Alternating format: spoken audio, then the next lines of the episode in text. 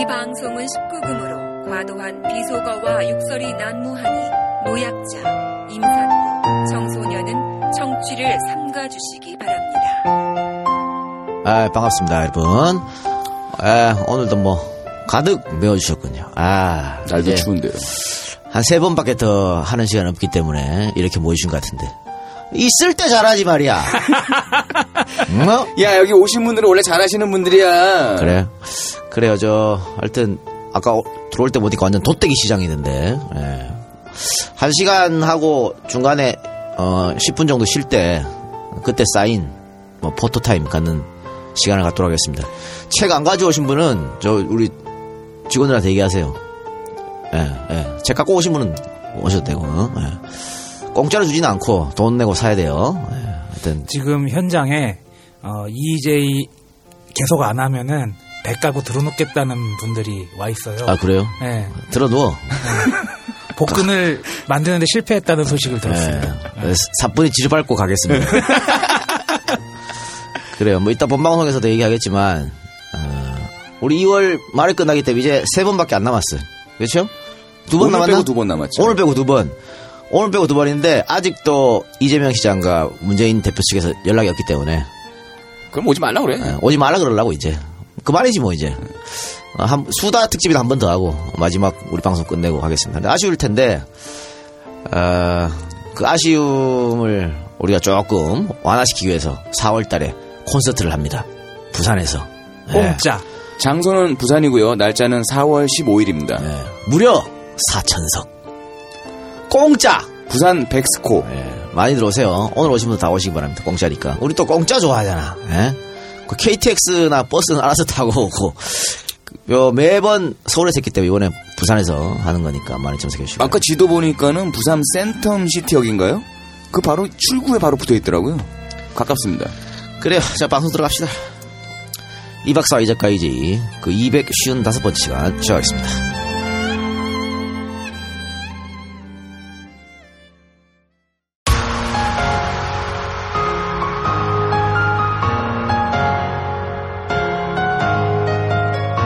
안녕하십니까? 2층 집 컴퓨터입니다. 정유년 새해가 밝았습니다.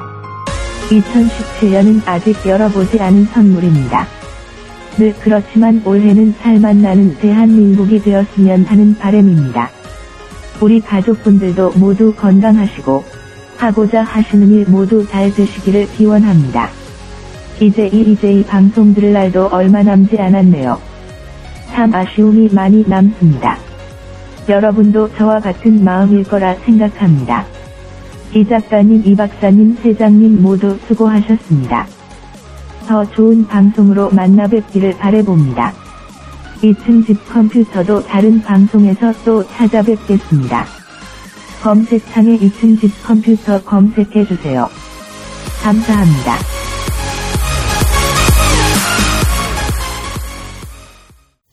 네, 지난주에 우리가 간첩도 이야기를 했는데 조작 이야기죠. 많은 네. 분들이 아이 젖 같아서 못 듣겠다고 하신 분들이 많았습니다. 예.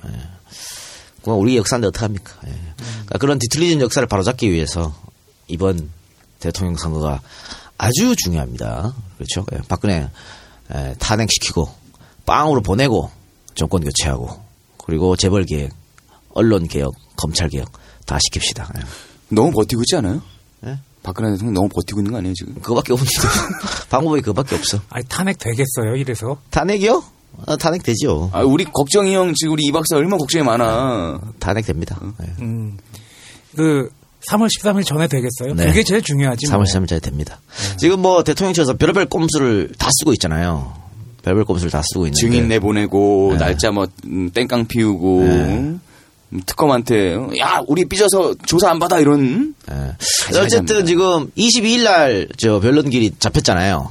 그 이후로는 아직 안 잡혔고 22일 날 잡혔는데 어 23일 날이 최종 변론길이 아닐까 저는 생각합니다. 음. 어. 확정은 아니죠. 아니, 아니, 아직 말 안 했어요. 네, 말안 했죠. 했는데, 제 네. 생각에 그렇다고. 제 생각에 그럴 것 같고요. 그래서, 뭐, 22일 날 증인 출석이 예정돼 있는데, 거기서 뭐 또, 변호인단들이 또 누구를 더 불러달라 이런 건 그냥 다 헌재에서 커트 시킬 거고 문제는 박근혜가 갑자기 나온다는 거 하, 그러면 또 문제가 생겨 이게 아니, 본인의 재판이기 때문에 내가 나간다는데 나오지 마 하기가 좀 그렇단 말이야. 그러면 또 날짜가 조금 더 딜. 또 delay 되지 그럼. 그러면 23일이 최종 변론기일이 안 되는 수가 있어요. 또 delay 돼요. 헌재 의지가 중요한 게, 네. 어, 박근혜 청구인은 며칠까지 나와라. 네. 며칠까지 안 나오면은 그냥 우린 판결하겠다. 이런 액션이라도 보여줘야 되지 않을까. 근데 지금 왜 그 헌재에서 대통령 변호인단이 오를 거의 다 들어주고 있다. 그래서 이상하다 이상하다 그러잖아요. 제가 봤을 네. 때는 어, 그 정당성 확보 같아요. 헌재가. 음. 그러니까 박근혜 대리인단 측에서 계속 내가 해줬잖아. 그렇- 이거 그거야. 해줬잖아. 어, 그거야. 어. 근데 왜 땡까 무려? 그렇죠. 왜 찡찡대? 이거지. 계속 이게 뭐 헌재가 이상하게 지금 몰아가고 있다는 이런 얘기를 하고 있기 때문에 그걸 없애는 거지. 야, 내가 니네 들어줄 만큼 다 들어줬잖아. 아니 내가 명함 줬잖아. 그거예요. 그래서 22일 아마 끝날 것 같아요. 그래서 23일 최종 변론 잡으면 어 이제 뭐 한 2주 걸린다 그랬잖아요. 네. 예, 2주 걸리면 에, 3월 9일쯤 9일. 좀 되지 않을까 뭐 그런 생각이 듭니다. 아유, 우리나라 헌재가 또 보통 헌재예요. 얼마나 자존심 강한 분들이야. 네. 그런 분들한테 이런저런 꼼수 쓰면서 그러니 아니 뭐 하다못해 나한테 누가 성적 가지고 이런 시비 저런 시비 걸어도 빡치면은 바로 뒤집어 엎어버리는데 나도 있는 거 없는 거 다 들이대가지고 네. 헌재도 그럴 것 같다는 게 이 작가 의견이죠. 네. 예. 또그 눈치 보고 살아온 집단이기 때문에 이미 다 권력은 넘어왔다고 판단하고 있어요. 그 눈치 보며 살아온 집단이기 때문에 또 촛불 집회 계속 나가는 게 매우 중요하다. 그렇죠. 예. 지금 현재 있는 재판관들이 그러면 대부분 다 이 탄핵에 동의를 하는 걸로 지금 판단하고 계십니까?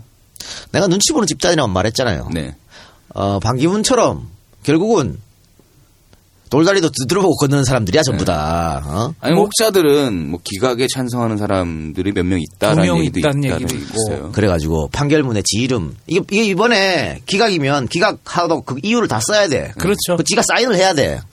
그렇죠. 예. 평생 줬다는 거지. 평생 좋다는 거지.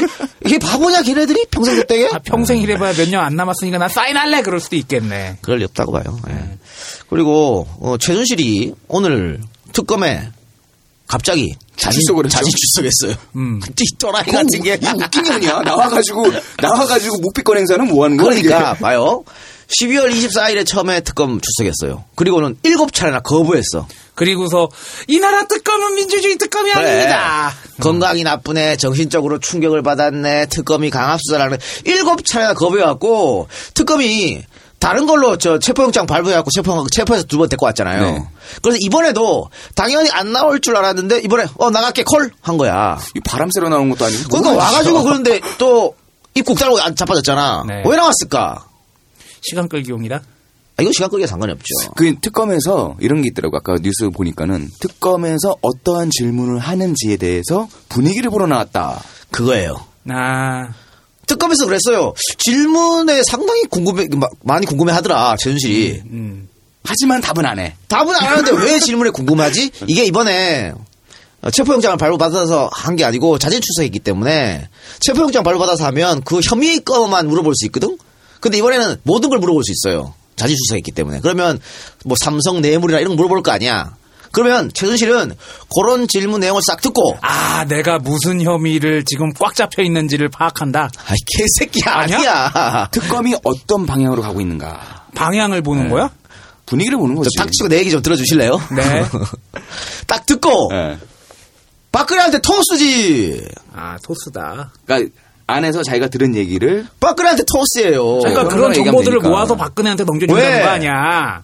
박근혜 대면 수사 지금 받는다는 얘기 있는 거 아니야? 어? 그치 박근혜 대면 수사가 원래 오늘 예정돼 있었는데, 거부했죠. 예, 그 말도 안 되는 무슨 씨발 뭐 날짜를 까발렸다고. 미친 거 아니야 이거? 예, 국민의 알 권리로 그 날짜는 당연히 아는 거고. 아니 수사 뭐 내용이라든가 뭐 이런 것들은 당연히 비공개지. 국민이 가서 볼 수 있어요 그 수사를? 아니면 기자들이 가서 볼 수 있어? 거기다 청와대 내에서 한다는데. 아니 뭐 장소까지는 비공개가 뭐 가능하다고 봐요. 음. 그 말, 날짜를 알려줬다 이걸 안 해? 이건 핑계일 뿐이고 음. 그래서 나오는 거잖아. 사실은 특검에서 이걸 날짜를 까발린 게 아니고 청와대에서 음, 일부러 청와대에서 흘렸다. 안 받으려고? 청와대 쓱 흘러놓고 야 니네 날짜 깠지 이렇게 하려고. 그런데 안 받을 수는 없을 거예요 수사를. 안 받을 순 없다. 네. 언젠간 받아. 언젠간 받는데 28일 날이 특검 수사 끝나잖아요. 끝나기 때문에 오늘 하고 하면 한 20일도 안 남은 거지? 네. 20일도 안 남았는데 그러면 뭐 박근혜 수사하고 끝입니까? 수사하면 또 자료 내용 검토하고 그 전에 수사 받았던 애들 거가 또 조합해서 막 해봐야 되잖아. 예. 시간이 필요하다고. 그러니까 어, 될 수 있으면 빨리 하, 기 위해서 9일, 10일 얘기를 했는데 이걸 거부했기 때문에 날짜는 굉장히 중요합니다만 박근혜는 어차피 뒤에 뒤에도 막 받고 싶어 할 건데 아예 거부를 못 해요. 국민 여론이 지금 너무 안 좋고 기자들도 그렇고 모든 사람들이 이 청와대 이거 진짜 양아치 짓이거든 누가 봐도. 어. 그리고 대통령이 검찰 조사 받겠다 했는 거 뒤집었지? 특검 수사 협조하겠다 뒤집었지? 청와대 압수수색도 안 되지? 이렇기 때문에 계속해서 거짓말하는 사람 비춰줄 수 있거든. 그래서 특검 대면 수사는 받긴 받을 건데 조금 뒤에 받을 것이다. 또 시간이 필요하고 준비할 시간. 그래서 최순실이가 이번에 쓱쓱 특검에서 질문 받았는 걸 토스해서 대비할 시간. 아하, 옵저버가 갔구나. 그럴 거라고 봐요. 아니면 얘가 왜가 갑자기 나가? 아무 대답도 안 할 거면서 이상하다. 예, 그런 생각 들고 특검 쪽에서도 이제 뭐 대통령 대면 조사 국을 낳겠다 이런 말을 또 했어요. 나 이거는 네. 너무 당연한 당연한 이야기라고 봐. 안 나오면- 뭘 이걸 안 나오면. 안 나오면 말지 뭐 씨발 뭐. 쌓여 있는 증거만으로도 그럼 충분하지. 안 나오면 말지 뭐. 너무 여기에 오히려 나는 특검에서 날짜를 탁 받아주고 야 그날 안 받으면 치워 했으면 좋겠어. 이재명 문재인 이날 딱 내주고 안 나오면 치워. 그러니까. 이거랑 비슷한 아니, 거야? 지금 청와대에서 어 조사 거부는 아니고 특검과 신뢰가 형성되면 한다는 입장인데 야 박근혜 피의자야. 아니, 피의자가 무슨 씨발 피의자 뭐 씨발 신뢰를 따지고 자빠졌어. 폴리바게닝 하고 있어 지금. 말도 안 되는 소리를 하고 자빠졌네. 우리 국민들 뭐 검찰 수사 받으라고 하면 당신들하고 신뢰가 부족해서 못 나가 할 수 있나? 박살 나가면 그렇게 말했다가 그렇기 때문에 저는 뭐 어, 다음 주 초에 대면 수사는 이루어질 것 같고요. 아니면 말아. 아니면 마는 거지 뭐. 뭐 이건 뭐 있어요. 얼굴 안 보고도 뭐 영장 청구할 수 있으니까. 그러니까 예. 그래요. 또 다른 거 뭐 혹시 다른 시사 있나요? 뭐 여당 아 야당 쪽에서 벌써 여당이라고 얘기하네. 야당 쪽에서는 이제 탄핵에 더 집중하겠다는 얘기를 했네요. 근데 야당에서 야당에서 탄핵에 집중해서 할 일이 뭐가 있을까? 뭐 집회 나가고 계속 여론전밖에 뭐 없는 거지 뭐. 그게. 탄핵 어차피 인용이야 헌재가 하는 거죠. 헌재 가는 거니까. 음, 근데 이제 이런 얘기를 예전에 했다가 뭐 제가 팟캐스트에서 저기 네. EJS 몇 번 했는데 뭐 뒤에 들리는 얘기로 모 의원한테 조금 쿠사리를 먹었는데 그게 그럴 수가 없다라고 얘기를 들었었는데 저는 인제라도 선회해서 참 다행이라고 생각합니다. 아니 뭐 의지를 보여주는 것, 뭐 그런 것도 중요한 거겠죠. 근데 지금 박근혜 대통령이 그 헌재에다가 탄핵 그 피청구인 입장을 의견서를 냈어요. 그러니까 본인이 안 나가니까 서면으로 냈는데 자기가 썼어? 지가 썼겠어. 변호사 썼겠지. 근데 이상한 게요. 3일 날 1차로 냈고 7일 날 또 냈거든요. 근데 3일 날 낸 거하고 7일 날 낸 거하고 의견이. 완전 달라. 네. 또 볼까요? 부정합니다. 3일 날은 안종범에게 도울 수 있으면 도와주라고 한 사실이 있다라고 했는데 7일 날은 도와주라고 부탁한 사실이 없다. 이렇게 바꿨어요. 또 포스코 회장에게 여자 배드민턴 팀을 창단해주면 좋겠다고 말한 적이 있다라고 3일날 말했는데 7일날은 그런 기억이 없다. 바꿨어. 그날 이거 보면 얘네 박근혜 변호인단이 박근혜 죽이기 작정한 것 같아. 바보들 아니야? 아, 변호사가. 야 헌재에서 이걸 보고 뭐라고 생각하겠어? 이 씨발 또 구라치는 거 뭐야, 이거? 그러니까 시- 이 증언의 신뢰성, 신빙성이 완전 사라지는 거예요. 그치. 그이 변호사들도 이거 보고 다 놀래더라고. 이 바보들 아니야? 뭐 이제 실거리를 하고 자빠졌어. 이러고 있어. 그러니까 스스로 본인이 말한 걸 스스로 뒤집었기 때문에 스스로 지수성, 신빙성을 스스로 떨어뜨린 거죠.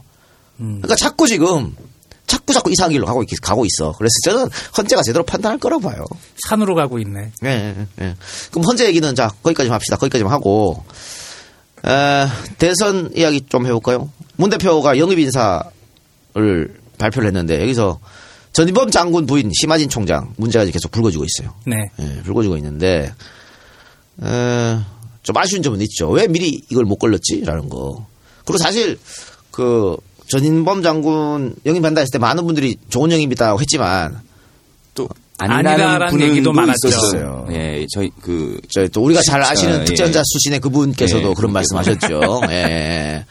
그랬는데 어쨌든 뭐 영입은 한 거고 그러면 저는 이렇게 문제가 지금 불거져서 심하진 총장이 진짜 법정 구속됐고 형을 받았으니까 저는 음, 전범 재직 재직 중인 총장이 그렇게 잡혀가는 게 쉬운 일이 아니에요. 그만큼 뭐 범죄 혐의가 그렇죠. 그만큼 거죠. 큰 범, 그러니까 문제점이 있으니까 잡아간 거거든요. 그러니까 이렇게 돼가서 사실은 뭐 이제 음, 문 문캠 쪽에서는 아니 뭐 연자제도 아니고 불리했죠. 아내가 그런 거를 뭐 근데 문캠 쪽은 그럴 수 있다고 봐요. 나는 근데 전인범 장군이 본인 스스로가 물론 빠져줘야 된다고 봐요. 음. 부담을 저- 덜 주는 네. 방법이다. 그리고 전인범 장군이 아니어도 다른 분들 많이 계세요.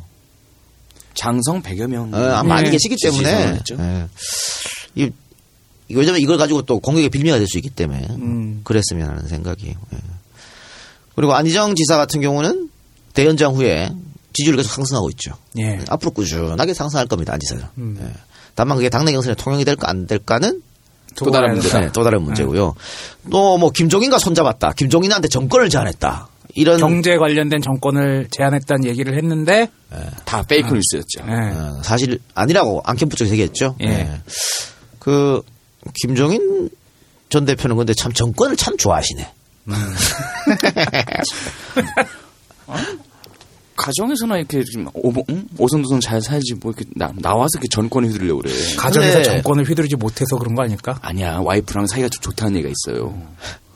김종인 대표가 이재명 시장이 지지율 한참 오를 때 이재명 시장하고 자꾸 만나고 뭐 얘기했었잖아요. 네. 안지사가 오르니까 또 안지사 쪽에 이렇게 하잖아.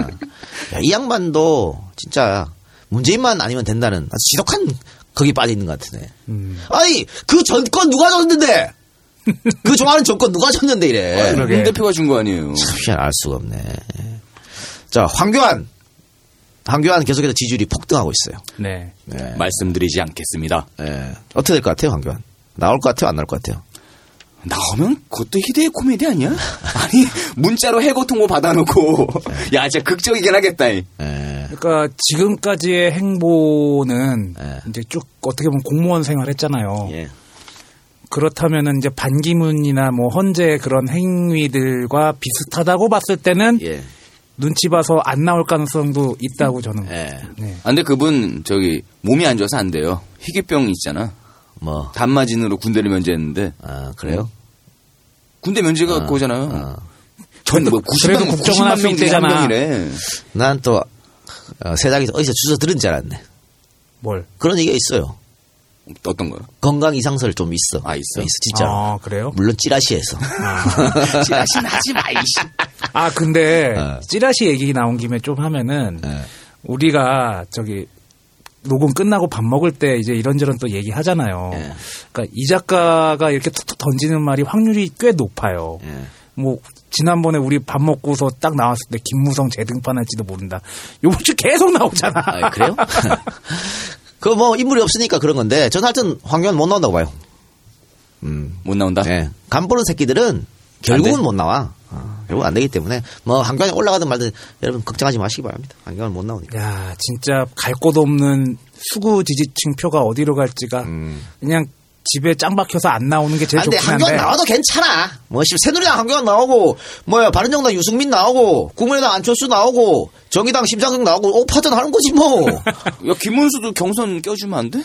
아, 경선은 껴주겠지. 다 나오라 그래, 괜찮아. 괜찮아? 야, 근데 요새 김문수 행보 보면서 박주희는 맞구나 그런 생각이 들었습니다.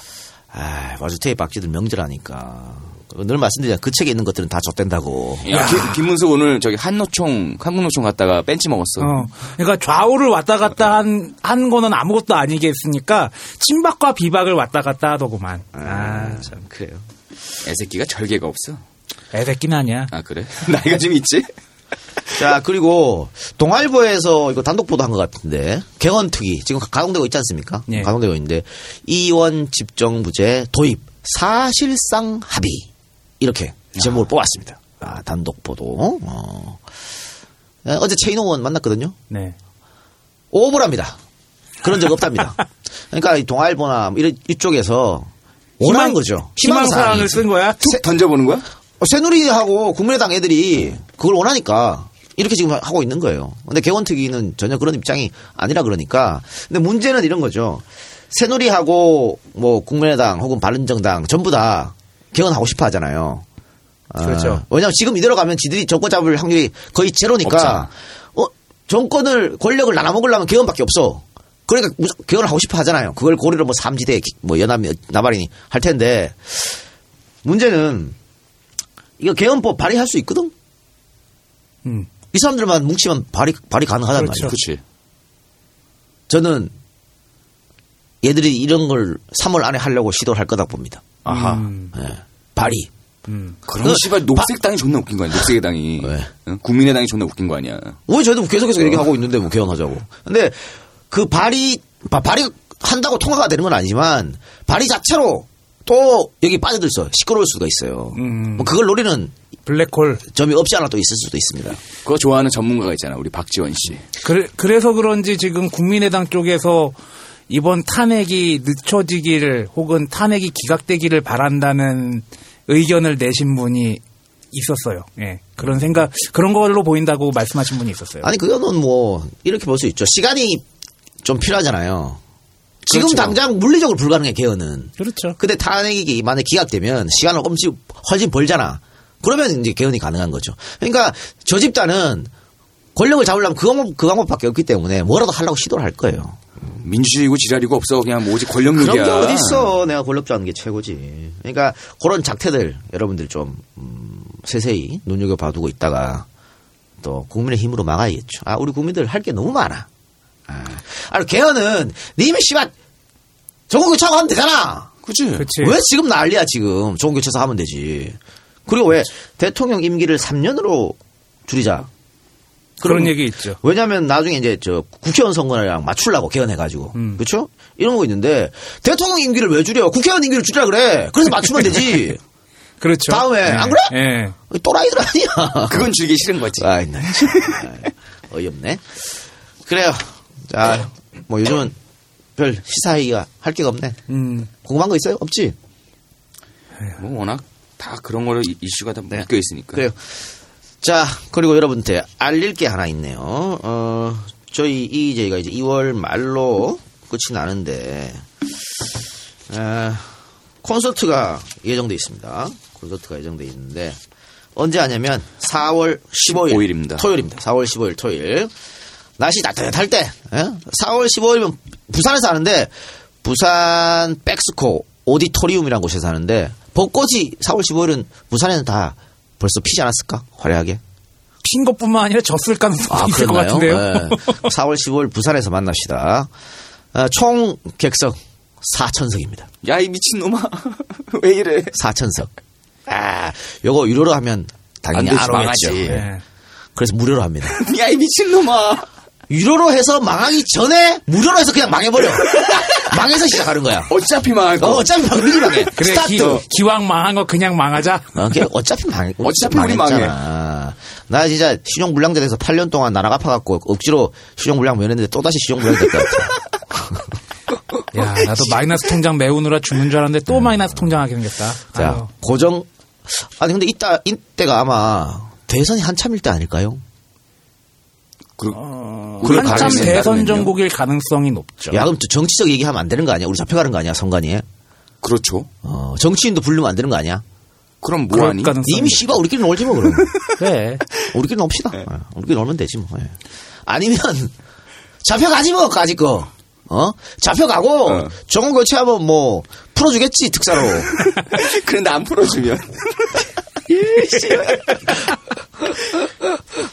모든 게 네 맘대로 되진 않는단다. 그럴 것 같아. 예, 그럴 것 같아요. 어쨌든 4월 15일 토요일 시간은 아직 정하지 않았어요.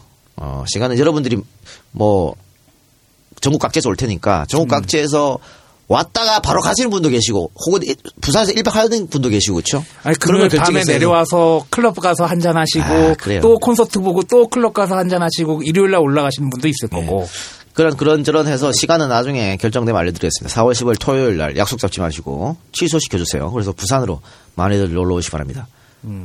지하철 센텀 시티 역에서 바로 연결이 되는 것 같습니다. 가깝습니다. 이 공, 공연장이요 좋아 4천석이니까 엄청 좋고 야 크라운홀에서 첫 콘서트 망한 게 엊그제 같은데 마지막까지 망하는구나. 무려 백스코를 가서 망하는데 야좀 폼은 난다 백스코 가서 망하니까 우리 그때 박원순 시장하고 서울에서 공연했을 때 네. 무료였잖아요. 네. 3천 명 왔잖아. 음. 뭐 이번에도 무료기 때문에 많이 오지 않을까 그런 생각합니다. 또 우리 EJ 팬들이 무료를 참 좋아하죠. 네네. 댓글 하나 보니까 일본에서 갈 건데 빨리 일정 알려달라는 글도 아, 그랬어요? 하나. 예. 4월 10월. 일정은 4월 15일입니다. 네. 장소는 부산 백스코. 네. 자, 그러면 광고 듣고 와서 본격적으로 방송 진행하도록 하겠습니다. 참고로 말이죠. 오늘 방송은 굉장히 여러분이 듣기 거북한 방송입니다. 어, 그렇기 때문에 에, 심장이 약하시거나 이런 분은 지금 나가세요. 듣지 마시고 나가시기 바랍니다. 네. 자, 광고 듣고 오겠습니다.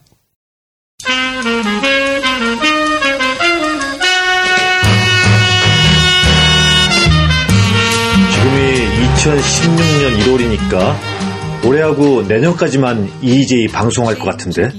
어, 이거 광고할 수 있는 날이 얼마 안 남았네. 열심히 지민글리시 홍보해야겠는데. 여러분, 영어로 듣고 말하고 싶으시면 지민글리시에서 공부하셔야죠. 어, 왜 마음만 먹고 지금까지 시작하지 않으셨어요? 나중에 100% 후회합니다. 매일 30분씩 전화영어나 화상영어를 통해 영어로만 대화하는 수업 방식 1대1로 그것도 좋은 선생님과 게다가 한 달 9만 5천 원 초등학생부터 어르신까지 모두 공부할 수 있습니다. 우리 처음 광고할 때 시작하신 분들은 지금 영어 잘하십니다. 매일 30분씩 영어로만 대화했으니까요. 놀라운 사실은 지금 시작해도 잘할 수 있다는 겁니다. 검색창에 Gm English. 마음 먹었으면 바로 실천하세요.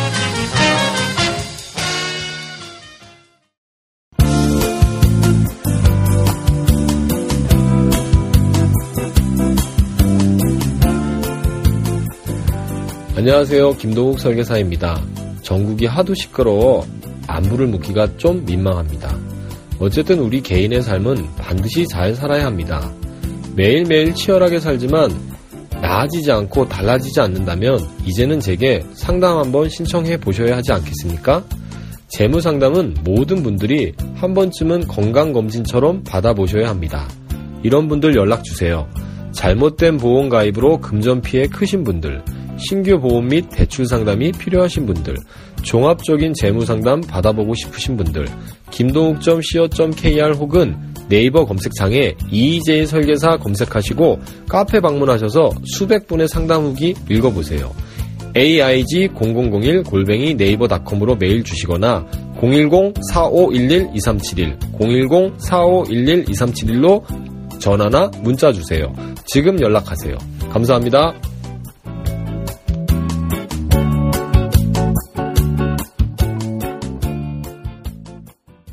예, 제목 보고 오늘 방송을 뭐 다들 짐작하시겠지만 오늘 방송은 미군에 의한 잔혹 범죄 중에 가장 끔찍했다고 하는 윤구미양 살해 사건입니다. 예. 그래서 너무 잔인한 이야기가 많이 있어요. 어, 사실 그대로를 여러분들한테 알려드리기 위해서 굉장히 좀 잔인한 내용이 많으니까 예. 참고해서 들어주시기 바랍니다. 자, 이 박사 윤구미 살해 사건 하면 뭐가 생각나요?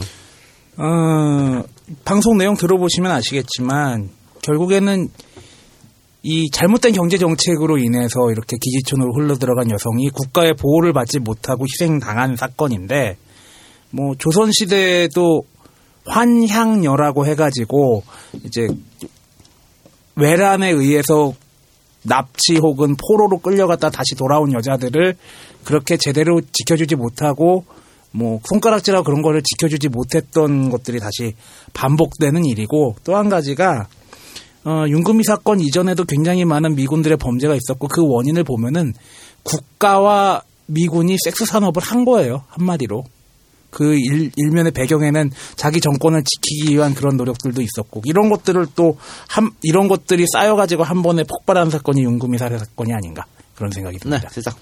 어, 한국하고 미국하고의 협정이 맺어져 있습니다. 어, 소파라고 불렸죠. 이 소파라는 불공정 협정에 의해서 미군이 한국에서 범죄를 저질러도 그들에 의해서 어, 처벌이 뭐 감경되거나 내지는 우리 땅에서 일어난 범 우리 대한민국 민을 상대로 한 범죄임에도 불구하고 우리가 아무것도 할 수 없는 상황. 이 불공정한 어, 조약. 아마 오늘 내용은 이 내용이 될 것 같습니다. 예. 자, 사건으로 가봅시다. 사건이 일어난 장소는 경기도 동두천시 보산동 431-50번지 1통 7반에 위치한 김성출 씨의 집에서 사건이 시작됐습니다. 이 김성출 씨, 어, 당시 68살이었는데요. 이 김성출 씨의 집은 미군 부대 주변에서 일하는 14명의 아가씨들, 일명 이제 양공주들이라 불리던 사람들이었죠. 이분들이 쪽방 하나, 평, 평균 한 두 평 정도 됩니다. 쪽방 하나씩에 새 들어가 사는 그런 판잣집이었습니다. 1992년 10월 28일 오후 4시 30분 집주인 김성출은 늦은 시간까지 집 밖으로 나오지 않는 문간방 아가씨 윤구미가 궁금해져 그의 방문을 두드렸습니다. 그러나 방 안에선 아무런 인기척이 없었고요. 문이 부서져 있는 것을 본 김성출은 불길한 예감이 들어서 문을 열어보았습니다. 바닥에는 피가 흐르고 있었고 알 수 없는 가루가 새빵 아가씨 윤구미의 사체 위에 뿌려져 있었습니다. 깜짝 놀란 김성출은 곧바로 동년 파출소에 신고를 하고 신고를 받고 출동한 경찰관들은 현장 상태를 보고 경악을 금치 못했습니다. 윤구미의 사체는 온몸에 피멍과 타박상을 입은 알몸 상태였고요. 자궁에는 맥주병 두 개가 꼽혀 있었습니다. 그리고 질 밖으로는 콜라병 한 개가 박혀 있었습니다. 아, 그러니까 처음에 그냥 경찰들이 봤을 때는 질 밖에 있는 콜라병만 보였던 거지. 근데 그걸 빼니까 안에. 그 안에 또 자궁 안에. 예, 병 두 개가 또 박혀 있었던 거예요. 그리고 또한 항문에서 직장까지 27cm 가량의 우산대가 꽂혀 있었습니다. 전신에는 하얀 합성세제 하이타이가 뿌려져 있었고요. 부검 결과 윤구미의 사인은 전두부 열창에 의한 실혈, 즉 환타병으로 맞은 앞 얼굴의 함몰 및 과다 출혈로 밝혀졌습니다. 사망 시간은 28일 새벽 2시로 판정되었습니다. 자, 당시 사건 당일로 가봅시다. 1992년 10월 27일 저녁 7시 윤금이는 동두천의 기지촌인 보산동의 초이스 클럽에 혼자 앉아 있었습니다. 어, 저도 원주에 살았을 때 어, 미군들 부대가 있었거든요. 그쪽에 클럽 뭐 해가지고 굉장히 많았어요. 이런 클럽들에서 미군을 상대로 한 많은 성매매들이 네. 일어나고 그랬죠. 예. 9시경 윤금이는 미군 한 명과 이천 상회에서 술을 마시고 함께 밖으로 나가게 됩니다. 10시경 혼자 크라운 클럽에 다시 들어가고요. 이때 이미 윤금이는 술에 취해 있었습니다. 날이 바뀐 10월 28일 자정 30분, 0시 30분 만취한 미 이사당 일연대 의무병 이병 케네스 리 마클 3세는 클럽에서 밖으로 나갑니다. 마클은 이 클럽에서 혼자 맥주 5병을 마셨습니다. 그런데 클럽에 오기 직전인 10월 27일 밤 10시 30분까지 막사에서 맥주 16병과 진 2잔을 마신 상태였습니다. 클럽에서 나온 마클은 술에 취해서 자신의 집 앞에 있던 윤금이를 부축하고 있었는데 또 다른 미군이 있었습니다. 이 장면을 보고서 이들에게 말을 거는 또 다른 미군. 이 군인은 702 정비지원대대 제이슨 램버트 상병이었습니다.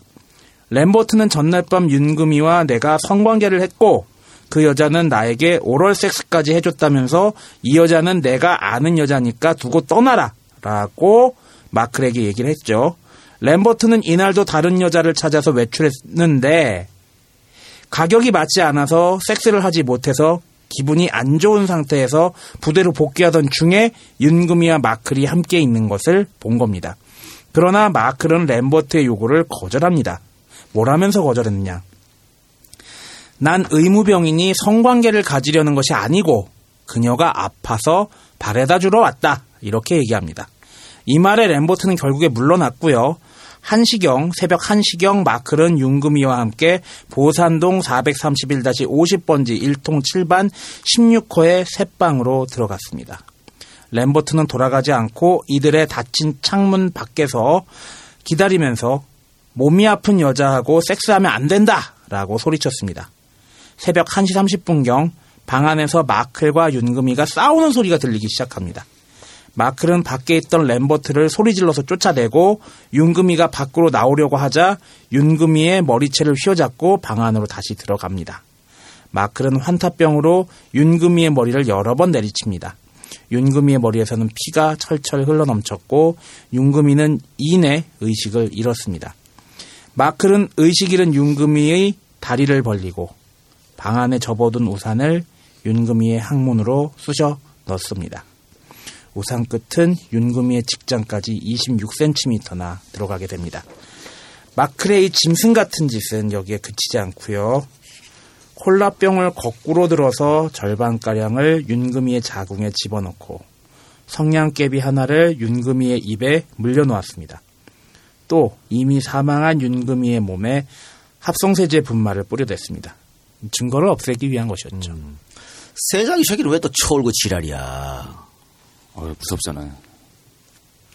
나이가 들면 눈물이 많아져. 마크는 부대로 돌아가서 내가 한 한국 여인을 죽였다고 자랑 삼아 말을 했습니다.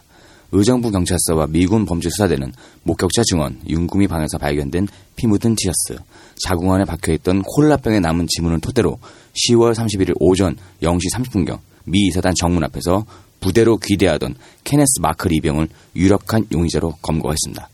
마크는 체포 당시에 피 묻은 군화를 그대로 신고 있었습니다. 죄의식 자체가 없었던 것입니다. 하지만 경찰은 미군 측의 신병 인도 요청에 따라 피의자 신문 조서도 작성하지 못한 채 신병을 바로 미군 측에 인도를 해야만 했습니다. 윤금이의 시신은 10월 30일 가족에게 인계되었으며 경찰 입회하에 화장된 후에 동두천 상패동 공동묘지가에 뿌려졌습니다. 미군 당국은 미 이사단 연대장 명의로 윤금이의 가족에게 위로금으로 60만 원을 전달했습니다. 이 공동묘지가 그 기지촌에서 돌아가신 그 분들이 이제 모여 있는 그분들의 시신이 모여 있는 곳이라고 하고 이 결국에는 피 묻은 옷을 안 벗은 것, 안 벗었다는 것 자체가 이제 자기의 죄를 은닉하려고 막 노력을 해야 되는데 그걸 안 했다는 아, 거는 죄의식이 없는 거예요. 뻔뻔한 거지. 거지. 음. 그러니까 내가 사람을 죽였다고 생각하지 않는 거야. 짐승이나 뭐 지나가는 개미 한 마리 그러니까 밟아 죽은 한국 거나 윤락 여성을 사람으로 안 본 거지. 음. 인격체로 보지 않은 거예요. 그 예전에 이태원 사- 그 이태원에서 햄버거 집에서 살인 네. 사건 났을 때도 얘들 지들끼리 자- 자랑 장난친 거지. 음. 그리고 미사 이사단 연대장이 위로금으로 60만 원을 이 씨발 거지 적선 아니야? 60만 원을 아 참나. 자 윤구미는 1966년 전북 순창에서 오남매의 넷째 딸로 태어났습니다. 지금 살아 있었다면 쉬운 두 살이겠네요. 예. 아버지는 농사일을 했으나 윤구미가 어릴 때 일찍 사망했고 가족은 전주로 이사를 나갑니다. 가정 형편 탓에 윤구미는 중학교를 졸업하지 못했고요. 생활 전선으로 뛰어들었습니다. 16세 때 서울로 올라와 공장에 취업한 것이죠. 옛날 뭐 우리 엄마 누나들 많이 일했죠. 음. 돈이 없어서 공부도 그렇죠. 못하고 나이에. 이것도 어떻게 보면은 그때 당시에 국가 경제 시책에 의해서 이렇게 배운 거 없으니까 공장 가고 공장 가니까 돈 못 벌고 이런 게 아. 그렇죠. 계속 악순환이 거듭되는 거죠. 그렇습니다. 공장에 취업했으나 살림살이는 나아지지 않았고 돈 많이 버는 방법이 있다는 친구의 권유로 결국 기지촌으로 흘러 들어왔습니다. 윤구미가 동두천 기지촌인 보산동에 들어간 것은 92년 10월 11일 사건 발생 2주 전이었습니다. 윤구미는 혼자서 검은 가방 하나만을 들고 김성추루 새방에 월세 4만 원을 선불로 내고 집을 얻은 것이죠. 아, 이 방에 아무것도 없었다 그래요. 그게 왜 그러냐면은 네. 여기 또 포주들이 뜯어먹잖아. 이걸 바탕으로 해서. 그러니까 집기 같은 거 다 들여놔 준다고 해가지고 그걸로 또 네. 말강이라고 그러나 그것도 써야 되고 그런 식으로 해가지고 여기서 기지촌 생활을 해도 생활이 나아지질 않는다 그러더라고요. 사람 사는 곳이 아니었던 거죠. 그렇죠. 아무것도 없었어요. 아니 뭐 주전자 컵도 없었대요. 음. 윤구미는 평상시에는 멀쩡했지만 술만 먹으면 울거나 집기를 부수는 행동 등을 해서 클럽에서는 윤구미를 잘 받아주지 않았다고 합니다. 아니 클럽에 가야 미군을 만나고 미군을 만나야 하대도 받고 하는 거 아니겠어요? 그렇죠. 돈을 벌 수 있죠. 근데 클럽에서 안 받아주니까 그럼 점점 더 가난해지는 네. 거죠. 어쩔 수 없이 윤구미는 거리로 나갈 수밖에 없습니다. 거리 나가서 지나가는 미군 붙잡는 거야. 그렇죠. 네. 그것도 무슨 계급 비슷하게 있다고 그러더라고요. 이제 제일 잘 나가는 여자 클럽에서 이제 비싼 화대 받고 예. 그렇겠죠. 예. 윤구미는 왜 술만 마시면 행패를 부렸을까요? 친구의 증언을 들어봅시다. 금이는 재작년 동두천 광암동에서 동거했던 미군한테 버림을 받았어요. 그 후에 술 너무 세게 먹고 각성제 같은 것도 자주 복용했어요. 그리고 정신분열 증세를 보였습니다. 클럽에 가보면요. 어린 소녀들, 10대 초반에 어린 소녀들이 클럽에서 자라나는 것을 종종 볼 수 있습니다. 이게 뭐냐면 미군과 한국군 여성 간에 태어난 아이야. 음, 그럼 미군은 미국으로 도망갔고, 그렇죠. 어? 아이는 태어났고, 엄마는 빚이 많고, 그러니까 아이를 붙잡고 있어야 엄마가 딴 데 가갖고 돈 벌어서 아이를 데리고 가는 거야. 안 온다. 그- 만약에 엄마가 안 찾으러 안 온다. 그러면 얘는 키워서 또, 또. 반복이 되는 거죠. 그걸로 하는 거예요. 그래서 그걸 포주들이 뜯어먹고 정말 촤 같은 거죠. 이거를 그때 당시에 미군하고 한국 정부가 나서서 했다니까. 그러니까 아, 우리 저 했어요 한번 예. 양공주 특집. 예. 자 주한 미군은 윤구미가 사망하고 나서 17일 만에 성명서를 발표했는데요. 이 성명서는 불붙는 한국 여론에 기름을 끼얹었습니다. 주한미군 사령부 성명서를 추약해서 들어봅시다. 어, 윤 씨의 죽음에 just I'm sorry 사죄와 애도의 뜻을 표한다. 그러나 마클 일병에 대한 한국 경찰 검찰의 구속 수사는 소파의 규정에 따라 임파서블하다. 아, 죽은 거 미안한데 안 마크를, 돼. 마크를 못 넘겨줘. 어. 이거지요. 한미 행정 협정이라고 불리는 소파의 규정상 그렇습니다. 넘겨주지 못한다는 겁니다. 이렇게 되니까 동두천 시민들은 물론이고 전국 각지에서 들불듯이 들불처럼. 음. 비난 여론이 일어납니다. 어, 미군의 피의자 신병인들을 요구하는 성명서가 각종 단체 명의로 나왔고요. 동두, 동두천 시내 택시 운전기사들은 미군 승차 거부 운동을 공개적으로 펼쳐나갔습니다. 동두천 지역 대책위원회가 결성되었고요. 11월 5일에는 총 50여 개의 사회단체가 모여서 주한미군의 씨 살해 사건 공동대책위원회가 결성되었습니다. 공동대책위원회는 피의자 케네스 마클 구속 및 엄중한 처벌과 미국 정부의 공식 사과를 요구하는 성명을 발표했고 이후에 동두천 거리에는 시민들의 규탄 대회가 시위가 끊이지 않았습니다. 점차 시위의 물결은 동두천을 넘어 서울과 전국 각지로 퍼져나갔습니다. 불공정한 한미 주둔군 지휘협정의 개정을 요구하는 목소리도 커지기 시작했습니다. 이때 당시에 동두천에서 이렇게 큰 시위가 일어난 게 거의 처음이었대요. 예. 그, 이 소파 개정은 91년, 2001년 총 두 번 개정됐거든요. 어, 윤구미 씨 사건이 없었으면 2001년에 두 번째 개정이 이루어지지 않았을 겁니다. 음. 당시에는 이제 뭐 1차 개정밖에 없었을 당시니까. 이렇게 전국적으로 시위가 일어나고 규탄 성명서가 나왔음에도 불구하고 마클의 신병은 우리에게 넘어오지 않았습니다. 마클은 경기도 평택의 미팔군 구치소와 서울 서초동의 서울 형사지방법원 법정을 왔다 갔다 했을 뿐입니다. 당시 소파에 따르면 재판이 끝나 형이 확정된 뒤에야 범죄 미군을 한국 정부가 넘겨받을 수 있었습니다. 구속이 필요한 경우에도 그 구금 장소는 미군 내 시설로 한정되어 있었습니다. 그러니까 미 8군에 있, 영내에 있는데 이게 뭔 씨발 구속이요, 이게. 그렇죠. 거기에다가 마클은 법정에서 반성하는 태도를 전혀 보이지 않았습니다. 심지어는 일부 혐의를 부인하기까지 했습니다. 윤금이를 환타병으로 내리친 것은 우발적으로 벌어진 일이고 국부와 학문에 이물질을 넣은 것은 내가 아니고 램버트가 한 짓이라고 얘기했습니다. 램버트한테 책임을 떠넘기는 거죠. 자궁 안에서 발견된 콜라병에 본인의 지문이 남아 있었고요.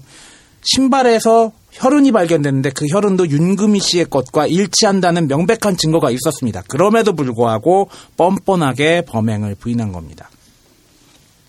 자, 다음은 검사와 마클의 공방을 보도록 하겠습니다. 피고인은 몸과 방바닥에 세제를 뿌리고 피해자의 항문에 우산대를 음부에 콜라병을 찔러 넣었죠. 그런 적 없습니다. 세 가지 모두 안 했다는 겁니까? 예, 모두 안 했습니다. 피해자는 두부 및 아- 안면부에 손상을 입고 피를 많이 흘려 사망했는데 그건 알고 있죠. 모릅니다.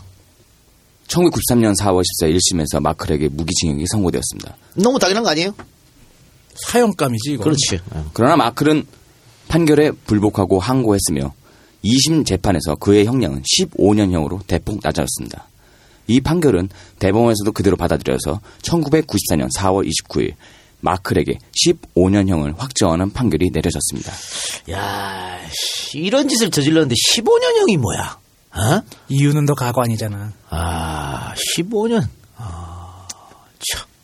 대법원 확정 판결이 내려져서 모든 재판 절차가 종료가 되고 자신이 미군의 보호를 떠나 한국 교도소로 이감될 예정임을 알게 된 케네스 마클은 미국 대법원에 자신이 한국 교도소에 수감될 경우 생명이 위태로울 수 있다면서 미군이 자신을 한국 정부로 신병 인도하는 조치를 금지해달라는 청원을 제출했습니다.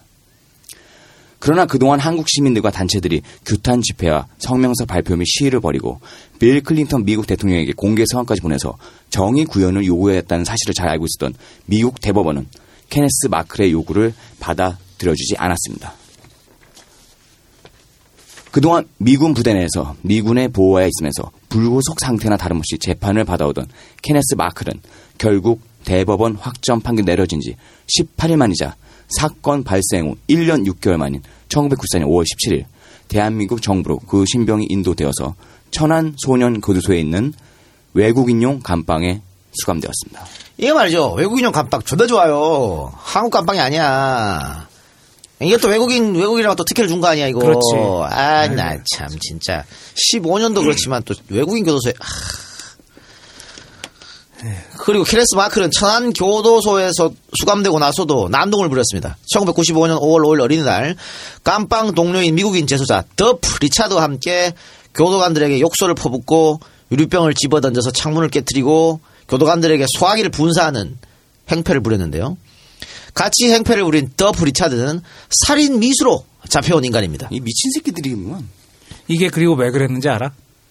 5월호의 어린이날이니까 쉬는 날이잖아. 쉬는 날이니까 자기네들 뭐 줄 수 있는 거 제때제때 안 준다고 그런 거야. 그냥 미친 새끼들이야, 미친 새끼들. 자, 이 더프 리차드는 1993년 12월 16일 경기도 파주군에 소재한 에드워드 기지 앞에서 택시 운전기사 한창열 씨의 목을 뒤에서 칼로 찔렀습니다. 그래서 몇 년 받았게요? 5년 받았습니다. 예. 이들이 난동을 부린 이유는 교도소 재수자들에 대한 식사와 편지의 전달이 다음 날로 늦추어진다는 이유였습니다. 오늘 쉬는 날이라고. 네. 예. 마클과 더프는 공무집행 방해, 공용물건 손상의 제명으로 추가 기소돼서 1995년 1월 15일 징역 8개월을 선고받았습니다. 케네스 마클은 자녀 형기 1년을 앞둔 2006년 8월 14일 가석방됩니다. 예, 15년 받은 것도 어처구니가 없고 외국인 교도소 수감된 것도 어처구니가 없는데 가석방까지 살았어. 해줬습니다. 다 살지 않았어요. 또 가석방돼서 미 8군 헌병으로 인계됐는데 마클은 그 다음날 인천공항을 통해 미국으로 출국합니다. 국내 수감자는 가석방이 내려질 경우에 형기 종료일까지 법무부에 감호를 받습니다. 그런데 소파 적용을 받는 미군 범죄자는 가석방 때 감옥권이 우리한테 있는 게 아니고 미군에 있기 때문에 그냥 토낄 수 있었던 것이죠. 이런 문제는 에, 국회에서도 여러 번 언급되었습니다만 바뀌지가 않았습니다. 1993년도 내무부 국감 민주당 문희상 의원의 질의를 들어봅시다. 92년도에 미국인 110명이 입건됐는데 2명이 구속되고 미군 416명이 입건됐는데 5명이 구속됐습니다. 93년도 통계를 보니까 미국인 69명 입건에 구속이 6명, 미군 340명 입건에 한 명도 구속된 사람이 없어요. 윤금양 살해 사건 때 미군 CID가 현장에 도착하자 한국 경찰이 현장에서 철수한 이유가 무엇인지 전혀 밝혀지지 않고 있는데 여기에 대해 아는 대로 말씀해 주시고 사건 관련 경찰이 검찰로부터 받은 수사 지휘 내용이 있는가? 들리는 바로는 빨리 넘겨주라는 수사 지휘를 받았다라는 당시 형사계장인가 하는 사람의 말이 신문에 보도된 사실이 있습니다. 윤금희 씨 살해 사건과 관련해서 경찰에 접수된 진정 내용이 무엇이며 시민대책기구에서 항의 시위가 벌어졌었는데 입건된 사람의 내역과 그 처리 과정에 대해서 밝혀주시기 바랍니다. 김하남 당시 경찰청장. 음, 먼저 사건의 경위를 말씀드리면 92년 10월 28일 02시 20분경에 동두천시 보산동에 거주하는 미군 상대 위안부 윤금희 양이 자신의 하숙방에서 변태적으로 난행당한 상태로 살해된 사건이 발생하여 관할 의정부 경찰서에서 조사본부를 설치 조사하여 동년 10월 30일 범인인 미군 1등병 케네스 마크를 검거 구속한 바 있습니다. 경찰에서는 첩보 즉시 출동 현장에 도착한 미 이사단 CID 파견 한국 경찰관 등과 기구 합동으로 조사하였으며 동 사건은 한미 행협 사건으로 초동 조사 단계부터 피의자 검거, 신병 처리 이르기까지 검사 지휘하에 조사를 진행한 것입니다. 또한 본 사건과 관련 동두천 민주시민회 의장 이교정 등 다섯 명이 의정부 경찰서 형사과장을 방문, 철저한 조사와 재판권 행사를 요구하는 항의 방문을 받은 사실은 있으나 시위로 입건된 자는 없으며 앞으로 미군에 의한 유사한 범죄의 재발을 막기 위하여 유관 기관과 긴밀한 협조하에 미군 출입 대상 업소와 범죄 유발 취약 개소에 대한 신고 체제 및 방범 활동을 강화해 나가도록 하겠습니다. 아이 문희상 의원이 질문한 거에 대한 답은 없어. 없어. 예나 지금이나 똑같고. 그냥 방범하겠다는 방범. 에휴. 아이 그리고 저, 저 우리 문희상 의원이 검찰로 바, 부터 받은 수사 지휘 내용이 있느냐? 여기에 대한 대답도 없어. 어, 빨리 넘겨주라 수사 지휘를 받았다 그러는데 하여 대답이 없어요. 근데 당시 수사를 맡았던 형사가 직접 증언을 했습니다. 검찰이 빨리 미국한테 넘겨주라 고 그랬다고. 음. 그 우리가 아, 소파도 소파지만 우리가 그걸 당연하게 생각해서 미국 범죄라고 하면 야 지금 야 빨리빨리 미국 넘겨줘 넘겨줘. 그러니까 이 기지촌 여성들에 대한 이 사람들의 인식 같은 거를 알 수가 있는 거죠. 쟤네들 뭐 그냥 그런 죽음 당해도 되는 사람들. 그러니까 미군 관련된 범죄가 자국민 보호가 우선이 아니에요 원래? 그래야 되는 거 아니야? 그게 원칙이지. 근데 일단 미국 눈치 보지. 그리고 걔네들 그냥 그런 애들이야라고 그렇게 죽어도 되라고 생각하는 게 여기 저변에 깔려 있지 않나. 그런 생각이 들어요. 그러니까. 예. 그런데 뭐 윤구미 사건 터지고 나서 바뀐 게 있느냐? 없습니다. 2000년에 미군이 148명이 입건했습니다. 범죄를 저질러서. 구속된 사람 한 명도 없어요. 148명 정도 살인사건도 있었는데 구속되지 않았습니다. 2001년에 149명이 있었는데 전원 불구속. 2002, 2003, 2004년도 마찬가지입니다. 살인, 강도, 강간 다 있었지만 전원 불구속됐어요. 이게 나라야? 소파가 1991년과 2001년 두 차례 개정이 이루어졌는데요. 1차 개정 때 형사재판권 자동 포기 조항이 삭제됐습니다. 이건 너무 당연한 거 아니야? 그렇죠. 미군이 범죄를 저지르면 우리는 형사 재판권이 없어 자동 포기야. 이게 뭐지? 이게 뭐야 이게? 나 참나. 아 이게 무슨 을사늑약도 아니고 뭐, 뭐 저기 뭐야 경찰권 포기가 제일 마지막이었나? 하여간 그럴 거예요. 이 91년 이전에는 그랬다는 거거든요. 뭐냐면 미국에서 한국 재판을 못 믿겠대. 한국 법관을 못 믿겠다는 거야. 니들은 재판할 자격도 없는 것들. 저 또 나라를 안 본 거지. 어, 존나 미개로 보는구만. 어. 그래서 이 조항이 있었는데 하여튼 그걸 삭제했어요. 그런데 본 협정과 합의 의사록은 손을 하나도 못 대지 못했습니다. 그래서 기존 협정하고 별 차이가 없어요. 자동 포기 조항만 삭제한 거예요. 또 이때 92년에 1차 개정하면서 우리는 형사재판권 자동 포기 조항 삭제라는 걸 얻었지만 미국은 또 가만히 있겠습니까? 돈 뜯어야지. 돈 뜯어 우리한테 또 돈 뜯어야지. 그래서 주한 미군에 대한 한국 정부의 방위 부담금 관철시켰어요. 지금 트럼프가 100% 인상하라 그러지. 더 내라고 자빠졌지. 야 씨발 마더퍽이다 진짜. 아유. 아유. 그리고 1995년도부터 다시 개정 협상에 들어갑니다. 이것은 윤구미 사건이 컸어요. 원인이 됐죠. 그런데 95년에 협상에 들어갔는데 2001년에 협상이 완료됐거든요. 죽어도 못 해주겠다는 거지. 계속 미군 미국 측이 땡깡을 불러가지고 계속 엎어집니다. 이게 협상이 제대로 되지가 않았어요. 결국은 2001년에 2차 개정에서 기소시 신병 인도에 관한 조항이 개정됩니다. 살인, 강간, 방화, 마약거를 위해 위시한 중요범죄 12개를 대상으로 피의자 신병 인도 시기를 현행 재판 종결 후에서 기소 시점으로 앞당겼어요.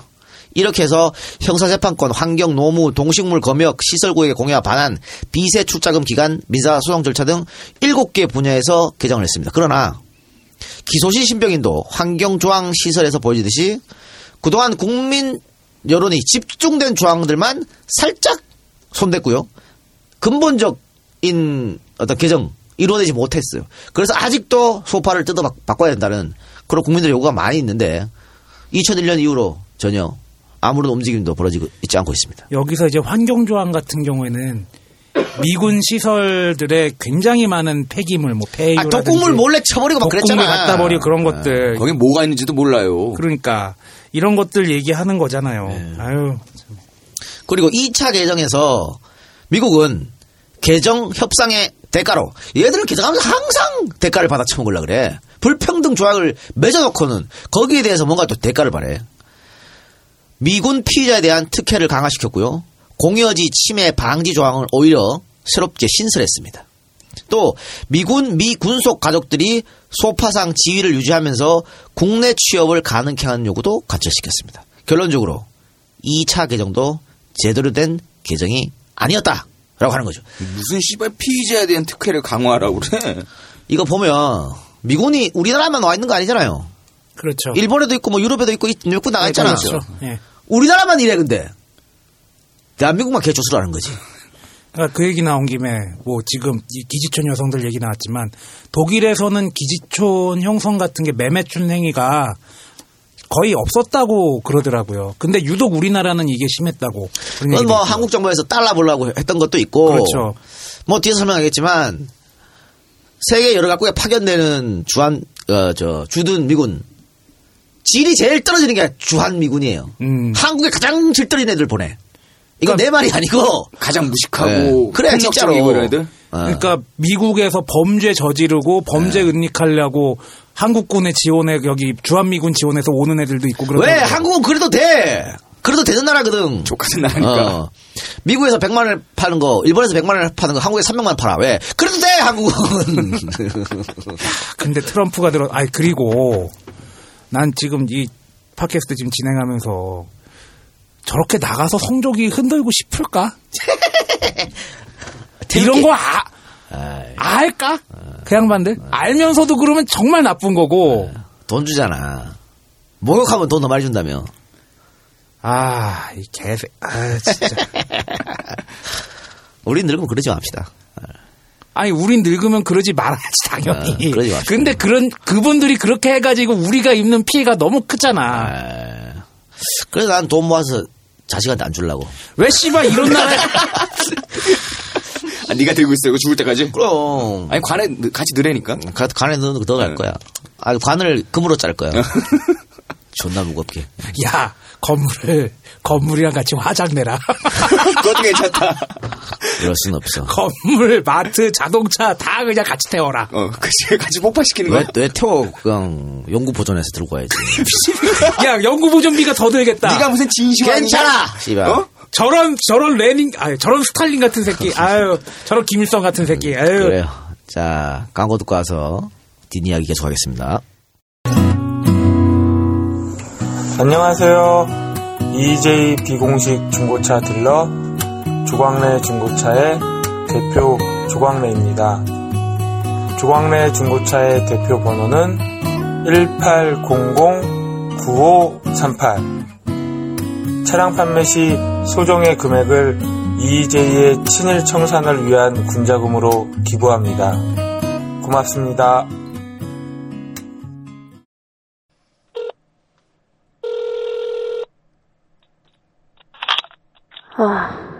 났네.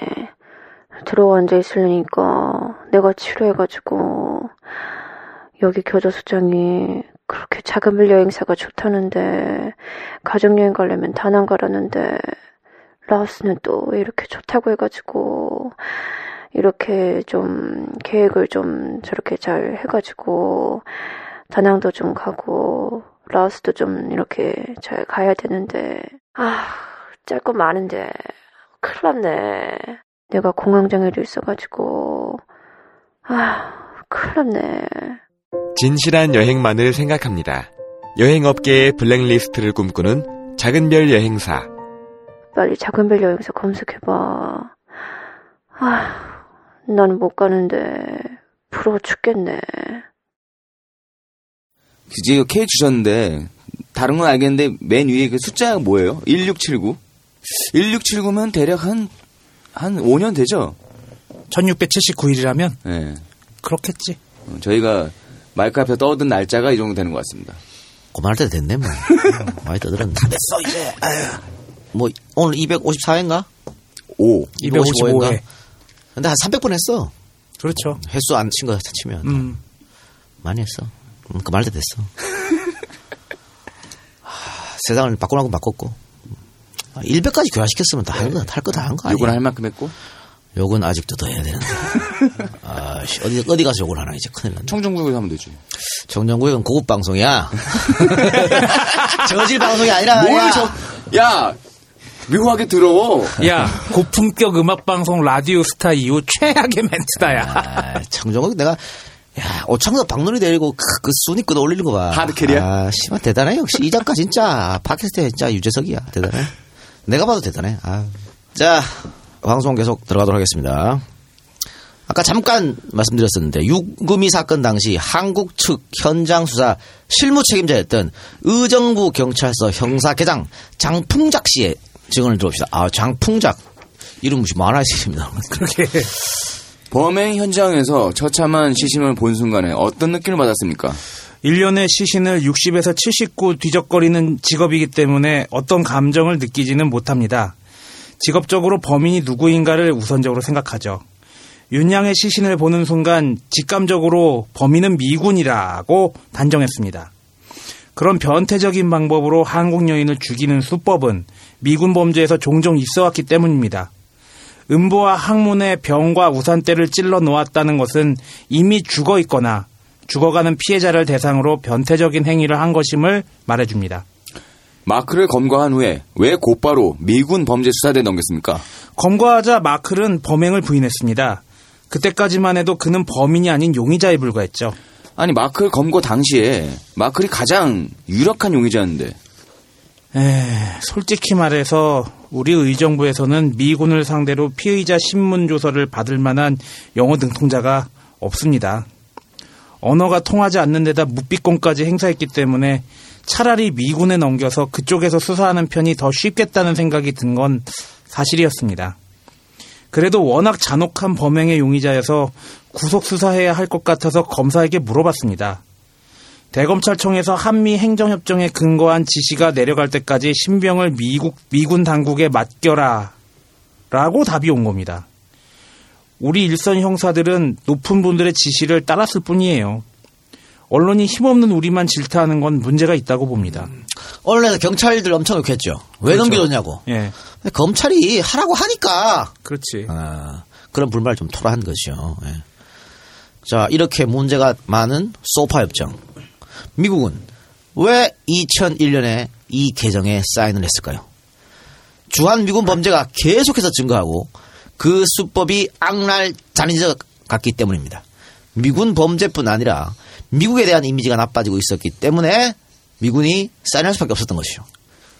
일례로 이후에도 서정만 사건이라든가 메카시 사건 등이 연달아서 일어났습니다. 그러니까 미군이 개정협정에 응하지 않을 수가 없었는데 서정만 사건, 메카시 사건 당시 신문 기사를 조금 가져와서 소개해드리도록 하겠습니다.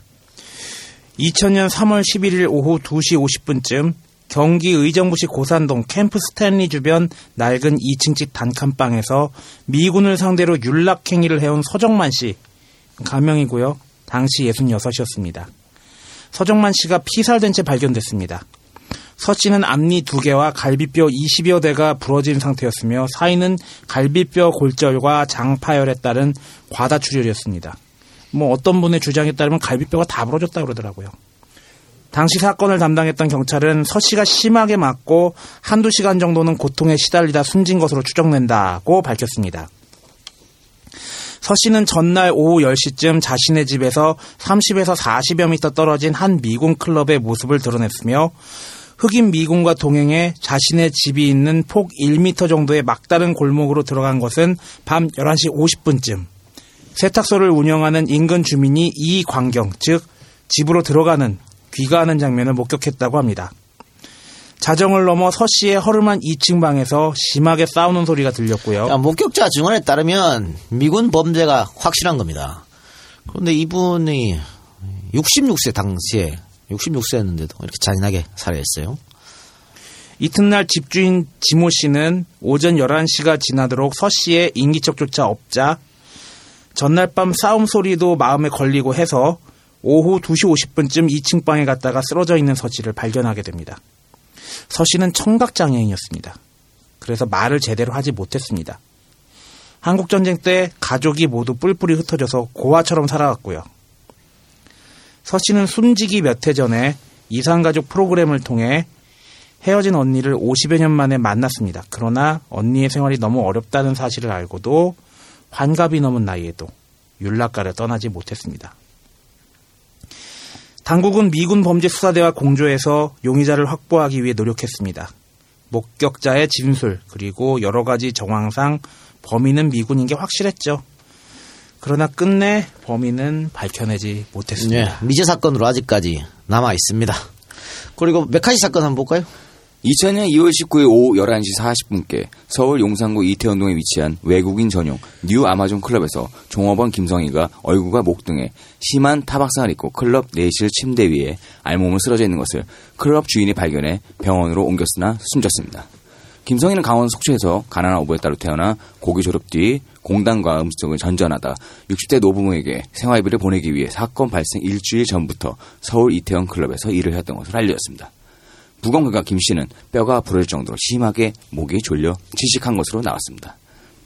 2월 21일 미군 범죄수사대 CID는 이 사건의 용의자로 메카시 상병을 검거했습니다. 메카시 상병은 조사 과정에서 사건 당일 술집 내실에서 김 씨와 한 차례 성관계를 가진 뒤 변태적 성행위를 요구하다 김 씨가 거절하자 얼굴을 주먹으로 마구 때리고 목을 졸라 숨지겠다고 말했습니다. 하지만 2월 23일 한국 경찰의 소환 조사에서는 성행위를 하다가 흥분해서 무의식적으로 목을 졸랐을 뿐 살해할 의도는 없었다라며 고의적인 살해 의도에 대해서는 강하게 부인했습니다. 결국 메카시 상병은 2000년 3월 28일 살인 혐의로 불구속 기소되었고요. 4월 28일 첫 재판이 예정되어 있었습니다. 그러나 당일 재판을 받기 위해 용산 미군 기지안에서 기다리던 중 메카시 상병은 기지 밖으로 도망쳤습니다. 그날 저녁에서 경찰에 붙잡혔지만 이 사건으로 미군 측의 신병 관리에 대한 강한 비난이 제기가 되었고요. 이후 소파의 개정 협상에서 중대 범죄에 대해 한국의 구속 권한을 확대하는 계기가 되었습니다. 6월 2일 열린 첫 재판에서 검사는 징역 10년을 구형했습니다.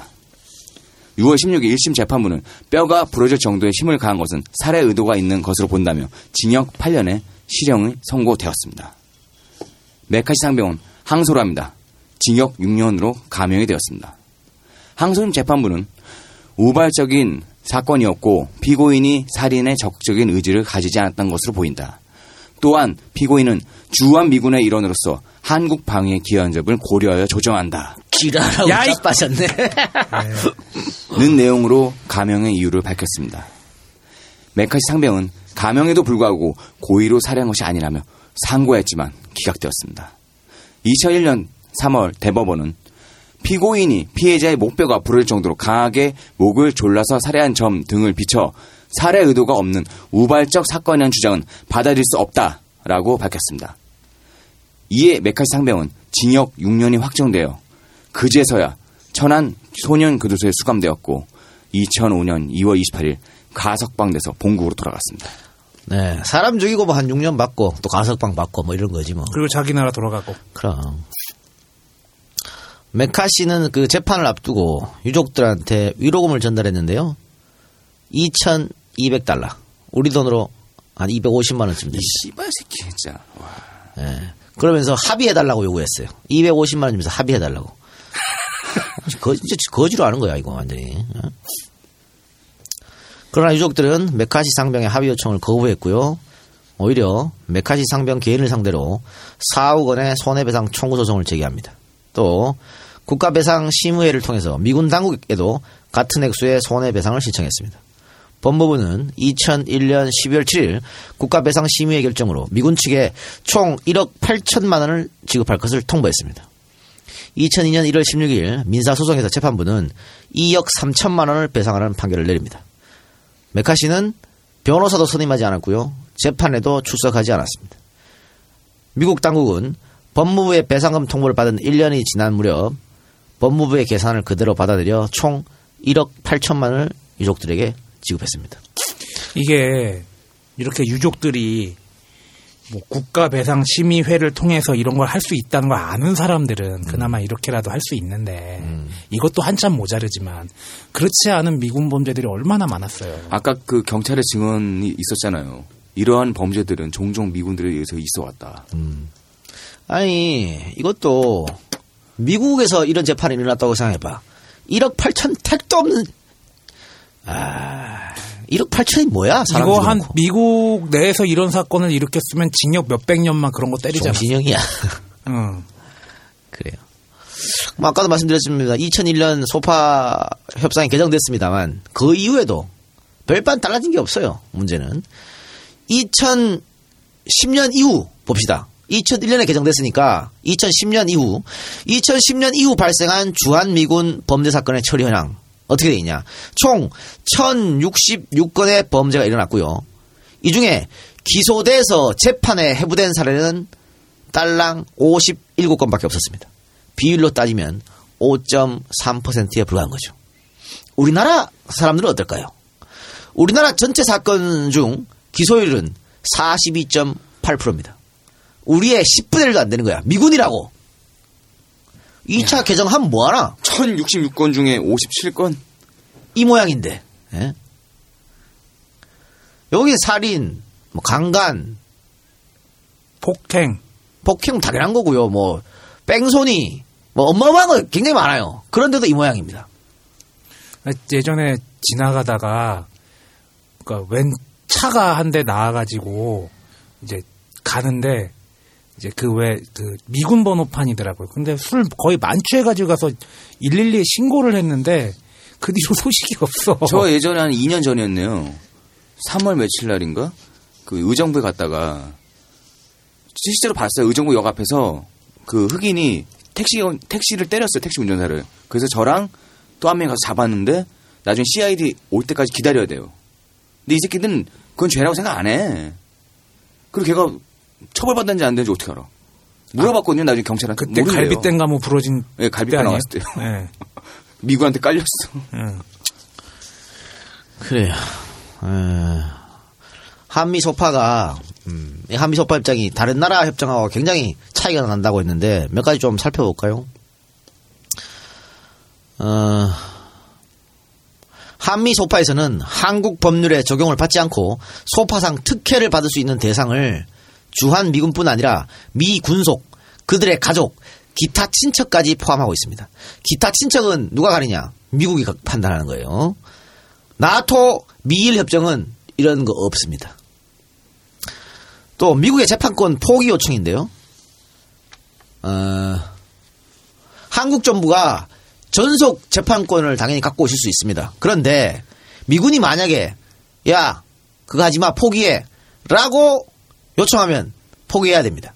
이것도 역시 나토나 미일 협정엔 없는 것입니다. 우리만 갖고 있는 것이죠. 그리고 양국이 어느 한쪽이 재판권 포기 요청을 하면 호의적으로 고려해야 한다는 조항이 있거든요. 호의는 누가 합니까? 미국이 우리한테 합니까? 아니요. 100% 우리가 미국에게 하죠. 어. 양국이라고 써있지만 그냥 우리가 미국한테 호의적으로 베푸는 겁니다. 효순이 미선이 사건 있었죠? 장갑차 깔려 사망한 중학생. 이것도 마찬가지죠. 재판권 포기하라고 우리가 요청했습니다만은 미국이 들어주지 않았습니다. 우리는 미국 요청하면 들어줘야 되는 거고. 음. 또 사법주권 침해 조항이 있는데 어, 미군 피고인이 1심에서 무죄를 받거나 피고인이 재판 결과에 대해 항소하지 않으면 한국 검찰은 이에 불복해 2심에 항소할 수 없다! 라고 규정되어 있습니다. 이게 뭐야? 2심 못 가는 거야? 못 가요. 이것도 역시 나토나 미일 협정에는 없는 겁니다. 아, 한국에만 있어요? 한국에만 아. 있습니다. 예. 이런 것들 다 바꿔줘야 되는 거잖아요. 그렇죠. 예? 아, 나토나 일본 그 미일 협정은 왜 이걸 빠졌어? 당연히 말도 안 되는 것들 이것들 다 뺐는데 우리만 이걸 넣은 거는 호구 중에 상호구니까 우리가 이러고 있는 겁니다. 안타까운 일이 아닐 수 없습니다. 그리고 2001년 소파 개정 때 아까 제가 말씀드렸듯이 살인, 뭐 강간 등 12개 중대 범죄에 한해서 선고가 아닌 기소 시점에 미군의 신병을 인도받기로 그렇게 협상했지 않습니까? 윤금 씨 사건 때하고 달라진 것이죠. 예. 근데 실제로 이게 안 지켜지니까 문제죠. 실제로. 음. 미군 범죄의 상당수가 교통사고인데 피해자가 사망에 이르지 않으면 중대범죄가 아니라고 미국은 주장하고 있습니다. 그리고 우리는 그걸 받아들이고 있죠. 또 중대범죄라고 하더라도 구금에 상당한 이유와 필요로 한다는 조항이 있습니다. 이 조항 때문에 신병 인도를 미국에서 안 해주면 우리는 또 방법이 없어요. 우리나라 사람이 차 몰고 가다가 미군 차 살짝 접촉사고 내면 어떻게 될까? 그러니까. 아, 미군 애들 뭐 국제 면허나 한국 면허증 없어도 막 끌고 다니잖아. 그렇죠. 예. 그리고 지난번에 뭐 이태원에서 미군 애들이 난동 부리는 뭐 그런 사건도 있었습니다만 경찰이 옆에 있는데도 개무시하고 난동 부리잖아. 못 말려요. 예. 음, 얼마나 한국의 사무권을 무시하면 이런 일이 벌입니까? 아무도 처벌하지 않으니까. 이게 사법권을 무시해서 그런 걸까? 아니면은 나라 자체를 무시하기 때문에 둘 다예요. 사법권도 무시하는 걸까? 어. 둘 다고 미군들은 우리가 범죄를 저질러도 미 합중국이 우리를 보호해준다는 그런 게 있어. 음, 우리는 그런 게 없잖아.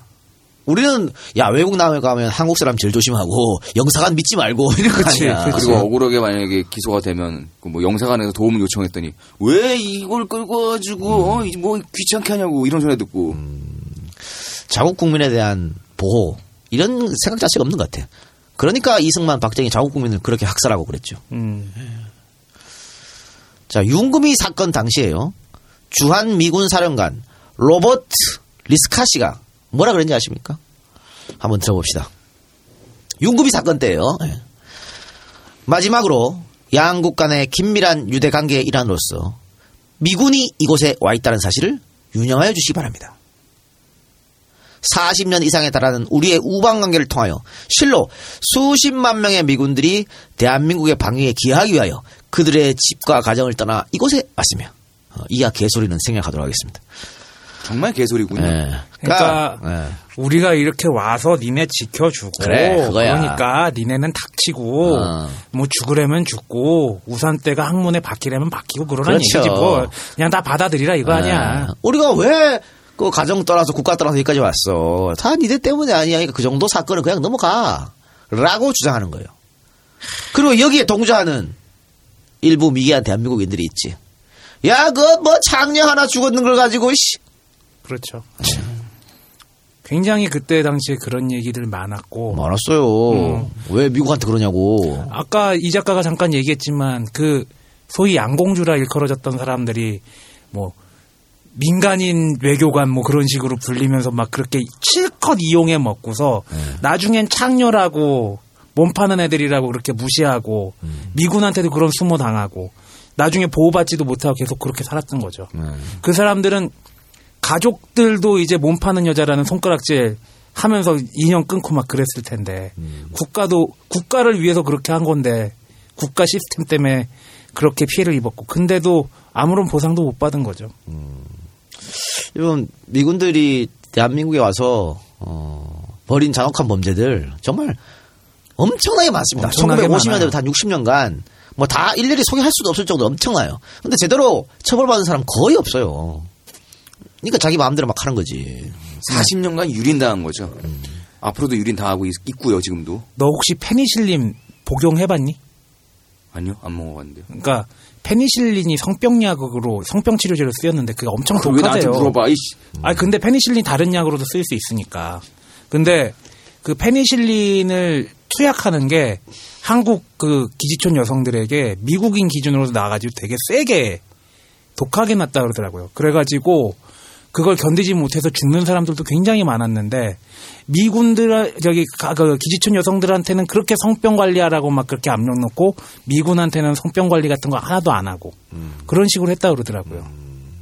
그리고 그렇게 페니실린 맞으면서 죽은 사람들도 그렇게 많은데 뭐 맞아 죽고 뭐 돈 뺏기고 막 그런 사람들도 한둘이겠어. 그리고 기지촌에 있던 여성들이 많이 폭행당하고 구타당하고 뭐 심지어는 사망하는 사건까지 벌어지는 어, 여러 가지 이유가 있겠으면 첫째는 그 돈 문제죠. 제대로 화대를 주지 않는 거야. 어? 음, 성관계를 가져놓고는. 그렇죠. 그걸 안 준다고 항의하면 구타가 시작되는 것이고 뭐 그런 일이 뭐 다바, 아주 다반사처럼 일상 다반사처럼 그렇게 일어났다고 볼 수 있겠고 그리고 데리고 살면서 그러니까 자- 그뭐 동거하듯이 살면서 살다가 꼬시겠죠. 너 나랑 같이 미국 가자. 내가 책임질게. 그런 분들도 많지. 예, 그랬다가 갈 때는 혼자 가요. 그럼 안 데려가죠. 그리고 윤구미 사건 때처럼 변태적 성행위 이를 요구하는 애들이 굉장히 많습니다. 그러니까 자기 나라에서 자기 나라 사람한테는 그런 요구를 못해. 예? 지 애인, 지 아내한테는 그런 건 못합니다. 여기 와서 여기 와서 그러는 거야. 여기 와서. 어? 차마 우리 나라가 잘 안 보이니까. 예, EJ 방송에서도 말할 수 없는 그런 변태적 가학행위들. 어?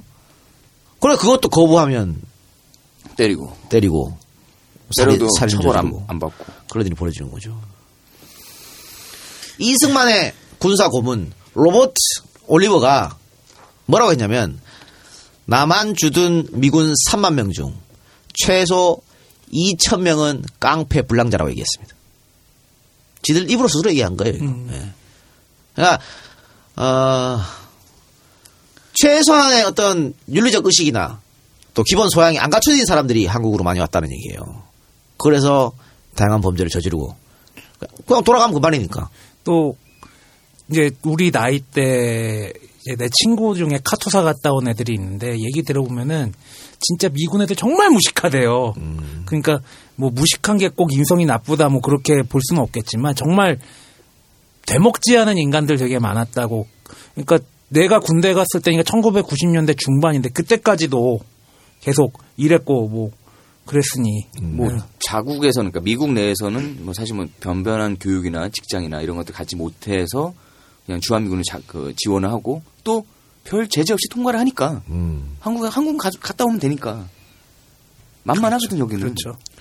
그리고 우리 사법 기관이 제대로 된 어떤 일을 하면 미군들이 이런 범죄 저지르기 겁나죠. 예? 마음대로 막 할 수 있습니까? 그래도 우습게 볼 것 같아. 더 엄벌해야지. 음. 아예 그런 꿈을 못 꾸게.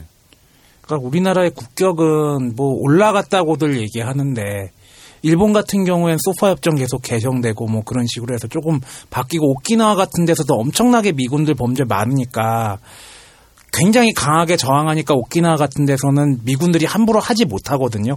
근데 우리나라는 이런 게 아직도 답보 상태라는 거죠. 국가가 벌인 어, 취약한 사람들을 미군들은 겁탈을 하고 때리고 죽이기까지 했습니다. 그러니까 나라는 뭐 경제 규모도 커지고 뭐 국가 위신도 올라가고 유엔 사무총장이 배출됐고 뭐 그렇게 얘기했는데 어, 아직 저들의 눈에는 아직도 되게 미개한 나라로 보는 것 같아요. 이런 사건들 보면은 아직도 소파가 그렇게 공평하게 평등하게 개정되지 않은 거 보면 케네스 마이클은 후회하고 있을까요? 자신의 범죄를? 케네스 마클 그럴 리가요. 지금 나이 몇 살이나 됐을까 이제? 당시 92년에 20살이었습니다. 그렇죠. 예.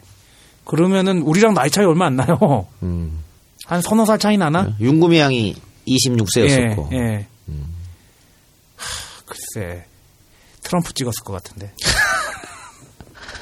그래요. 어, 어쨌든 웨스트 버지니아로 갔다는데 잘 살고 있겠지 뭐. 예.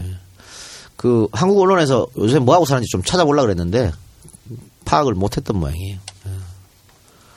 그리고 그 윤금이 씨 이렇게 인터넷 치면 당시 그 살해 사건 현장 사진이 나오거든요. 아, 너무 네. 처참합니다. 예, 처참하죠. 보지 마시기를 당부드립니다. 예. 좀 안타까운 사건이었습니다. 네, 네. 예. 그래요. 자, 오늘 어, 유구미 사건 어떻습니까?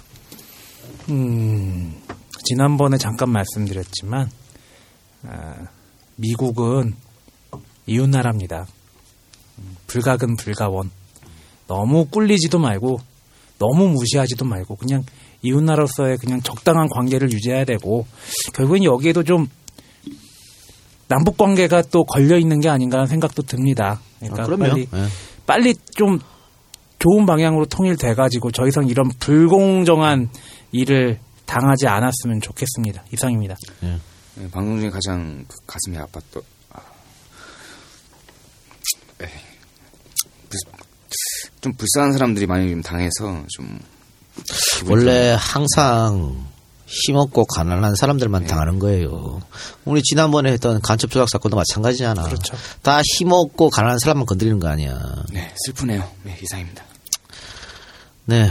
어, 사실 뭐 우리가 미국한테 감사할 것도 많죠. 어, 전쟁 한국 전쟁 때도 그렇고 또 원조 그렇죠. 우리 미국에 원조 없었으면 이렇게 발전 못했습니다. 음.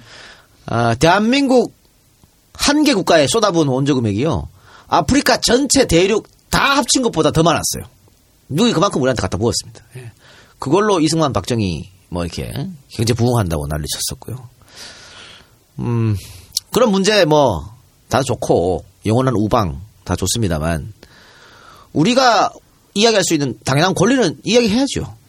감사하는 거를 감사한 것 때문에 그들이 저지른 범죄가 용인될 수가 없지. 그럼요. 예. 소파는 분명히 불공정한, 불평등한 조약입니다. 이거를 에, 다른 것도 아니고 한 한일 간 소파 정도로 예? 아니면 한일 아니지 미일 간 소파 혹은 미 나토 간 소파 정도로 개정해야 된다 최소한. 어, 지금 우리가 방위비 분담금 1조 정도 됩니다. 근데 지금 100% 인상 시켜달라는 거 아닙니까 트럼프가? 여기 또 낼름 미국이 원한다고 다 받아주면 안 돼요. 왜냐하면 물론 독일이나 일본이 우리보다 많이 내요. 많이 내는데 그 나라는 GDP가 우리보다 훨씬 높잖아. 그걸 따져 GDP 따지면 우리가 제일 많이 내. 에? 우리가 왜 왜 그렇게 방위 분담금을 많이 내주고 있어야 돼? 거기다 근데 거기다 100%를 인상시켜 달라고? 그리고 사드 문제 같은 것도. 예? 음. 아니 중국이 일본 사드는 뭐라 안 그러잖아.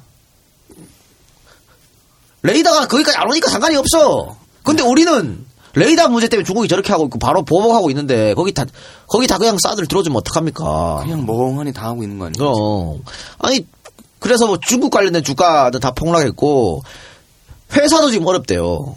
중국 관련된 회사들이 직원들을 막 줄이고 있다는 얘기도 있어. 저 주가 얘기는 참. 아 나 씨발 문학에도 타격이 큽니다. 예, 그 그렇다고요. 중국 가서 공연하려고 했던 뭐 우리가 알고 있는 일반 한류 말고도요. 무슨 뭐 발레 같은 공연, 음, 연극도 가- 마찬가지고요. 중국에서 다 캔슬 났습니다. 박누리 방기문 관련주 샀다는데. 박살 났을 것이다. 아이 괜찮아 된장이라서 된장 컨셉이라서 어. 여러분, 네, 대선 테마주는 절대 사지 마세요. 어떻게 될지 몰라요. 아니면 저처럼 다 사. 음. 하나는 건지겠지. 하나는 건지지. 나머지는 좆대지만 뭐 그렇게 하든가. 아니 난 뭔가 그리고 웃긴 포트폴리오 구성인데. 그리고 지난주 이- 이번 주 이렇게 에피소드 녹음하면서 되게 힘없고 약한 사람들이 이렇게 좀 희생당하고 또 그 사람들한테 빨갱이라고 손가락질하고 또 양공주라고 욕하고. 양공주라고 욕하고 그러잖아요. 힘없고 뭐 어디 손 벌릴 데 없고 그런 사람들. 갑자기 왜 감정이입이 되나 모르겠어. 이재희. 제일 보잘 것 없고, 제일 아무것도 없으니까 욕을 그렇게 먹는 건가 싶기도 하고, 유명하지도 않고, 막, 갑자기 또 그런 생각도 드네요. 그래요. 자, 엔젤펀드 소야성을 박수 마칩시다. 제공, 김태영, 이재천, 안상보, 마르티네손 이상입니다. 고맙습니다. 고맙습니다.